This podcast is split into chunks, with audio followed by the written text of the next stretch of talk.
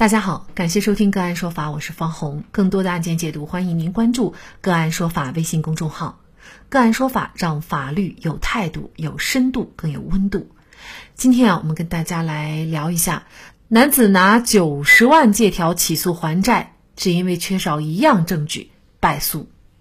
二零二一年四月一号，曹先生一纸诉状。递到了淮阴区法院西客站法庭，请求法院判决赵先生偿还借款本金九十万元，还有利息，一共计二百四十二万。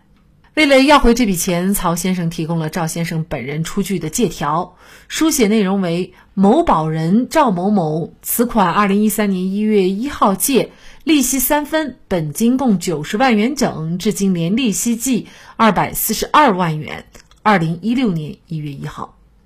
除了这份有赵先生签字的借条以外，曹先生还提供了一份和赵先生的录音证据，再次证明赵先生就是实际借款人，而不是保证人。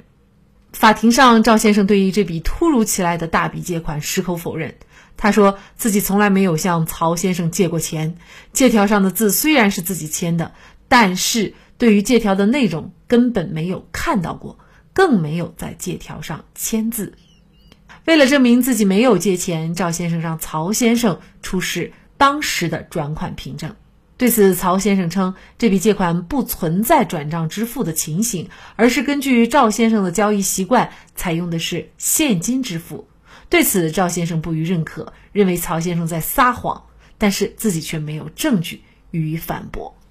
曹先生在持有借条和录音证据的情况下，赵先生要不要还他九十万？就这相关的法律问题，今天呢，我们就邀请北京市京都南京律师事务所专长于民商事诉讼与仲裁、刑民交叉法律业务的王梦楼律师。王律师您好，方老师你好，好，非常感谢王律师哈。在有借条和录音证据的情况下。那像这种案件，法院他是不是就可以直接认定曹先生出借了九十万给赵先生这个事实呢？民间借贷纠纷呢，它在法律主体上啊，往往就是一个借款方、一个出借方，有的时候再加上一个保证人，或者是设立一个物权担保。而这个欠债还钱，天经地义，也是普通老百姓经常挂在口头上的，可以说是一种最朴素的价值观的体现。但是法律关系简单，它并不意味着民间借贷案件它就一定简单。事实上，这个民间借贷的这个案件呢，包含的要素是一点也不少。呃，像是呃款项的这个出借金额啊、出借时间、出借方式、还款情况、有无保证人等等。而涉及到这个主要证据，除了刚才方老师您这个问题中提到的这个借条和录音以外，它还包含着像是转账凭证。证人证言、微信或是短信记录等等，所以我认为法院在认定曹先生是否有真实出借行为的时候，除了最基本的这个借条以外，那么其他的要素他都是有必要进行审查的。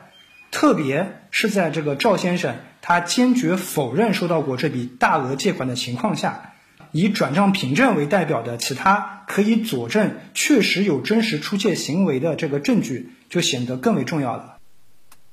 那这个案件呢？曹先生说他是没有转账凭证的，因为当时是现金支付啊。那么在这种情况下，呃，又该如何认定？就是到底有没有这个真实借款的存在呢？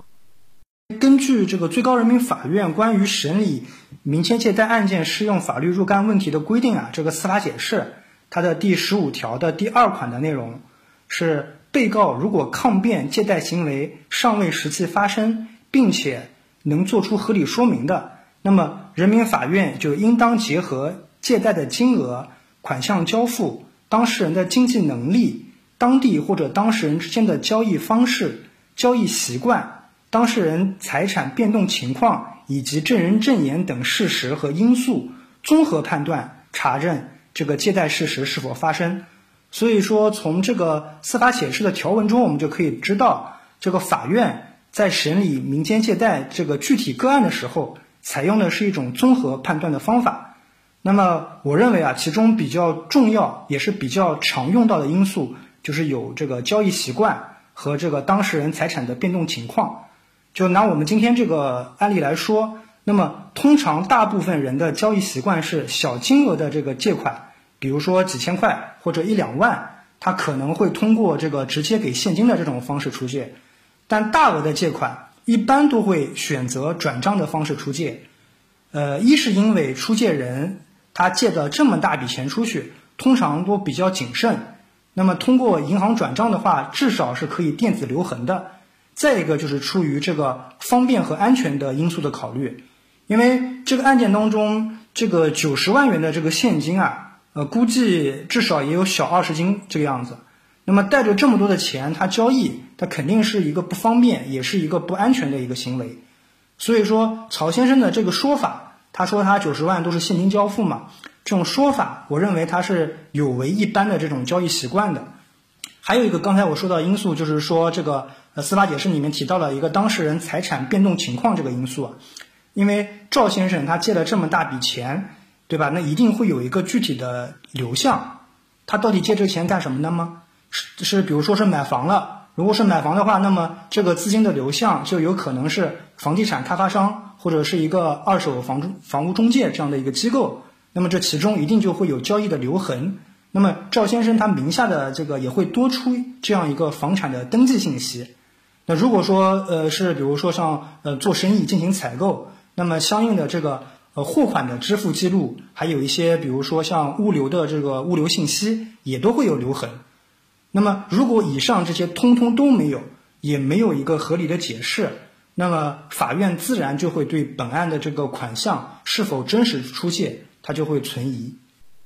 那所以这个案件呢，淮阴区法院审理以后呢，查明也是说呢，因为涉案的这个借款数额较大，那么曹先生呢主张全部通过现金方式交付，本身是不符合交易习惯的，并且呢，他也没有能够对这个有关的款项来源、具体交付事实等提供其他的有效证据加以证明。那仅凭现有的证据是不足以证明这九十万款项是已经实际交付的，应该呢由曹先生承担举证不能的法律。后果，所以法院一审判决，对于曹先生的诉求不予支持，驳回全部诉讼请求。那曹先生不服，就提出了上诉，但是二审仍然是维持原判。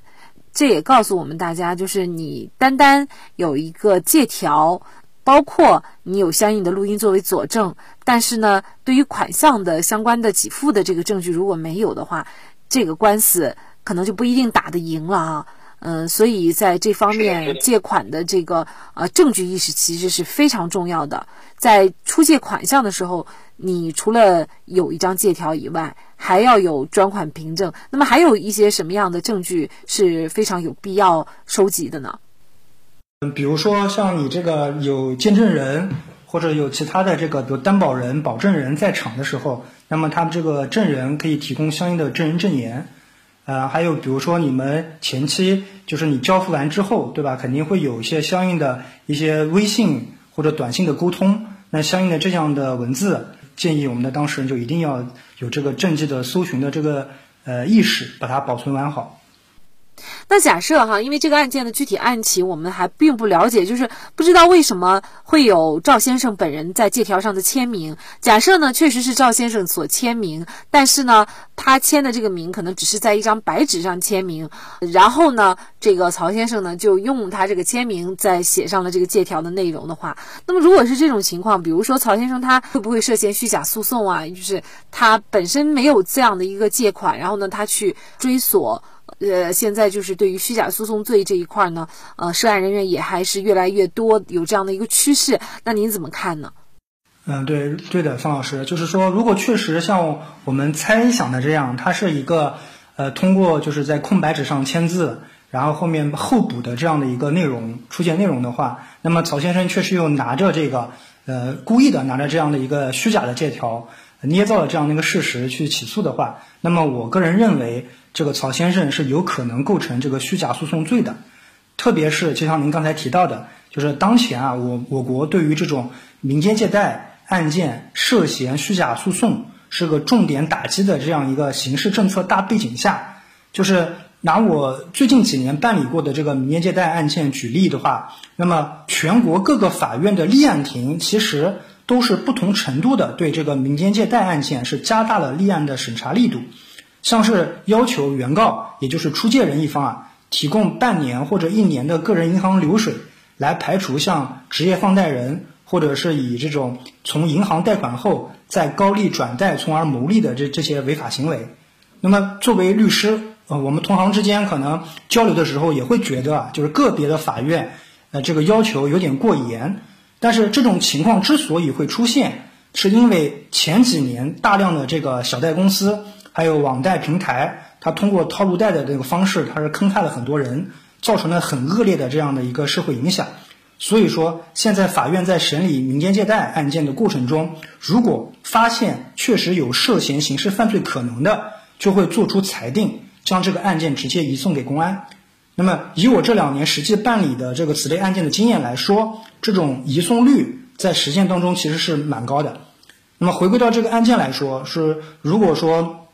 这个曹先生他是虚构了这样的一个出借九十万元现金的事实，那么我认为他的行为就可能就符合了这个刑法第三百零七条之一规定的这个以捏造的事实提起民事诉讼、妨害司法秩序或者严重侵害他人合法权益的这个虚假诉讼罪的这样的一个构成要件，而这个对于这个虚假诉讼罪的这个一般的量刑。也是是处以三年以下的这个有期徒刑、拘役或者管制，并且这种犯罪通常都会要单处或者并处一个呃罚金的这样的一个情况。那么情节严重的，那么还会有可能是处以三年以上七年以下的这样的有期徒刑，并处罚金。方老师，为了获得钱财，一些人确实会不择手段，但诚信是金，缺乏诚信不仅无法长久立足。甚至会给自己带来牢狱之灾。好，在这里再一次感谢北京市京都南京律师事务所专长于民商事诉讼与仲裁、刑民交叉法律业务的王梦楼律师。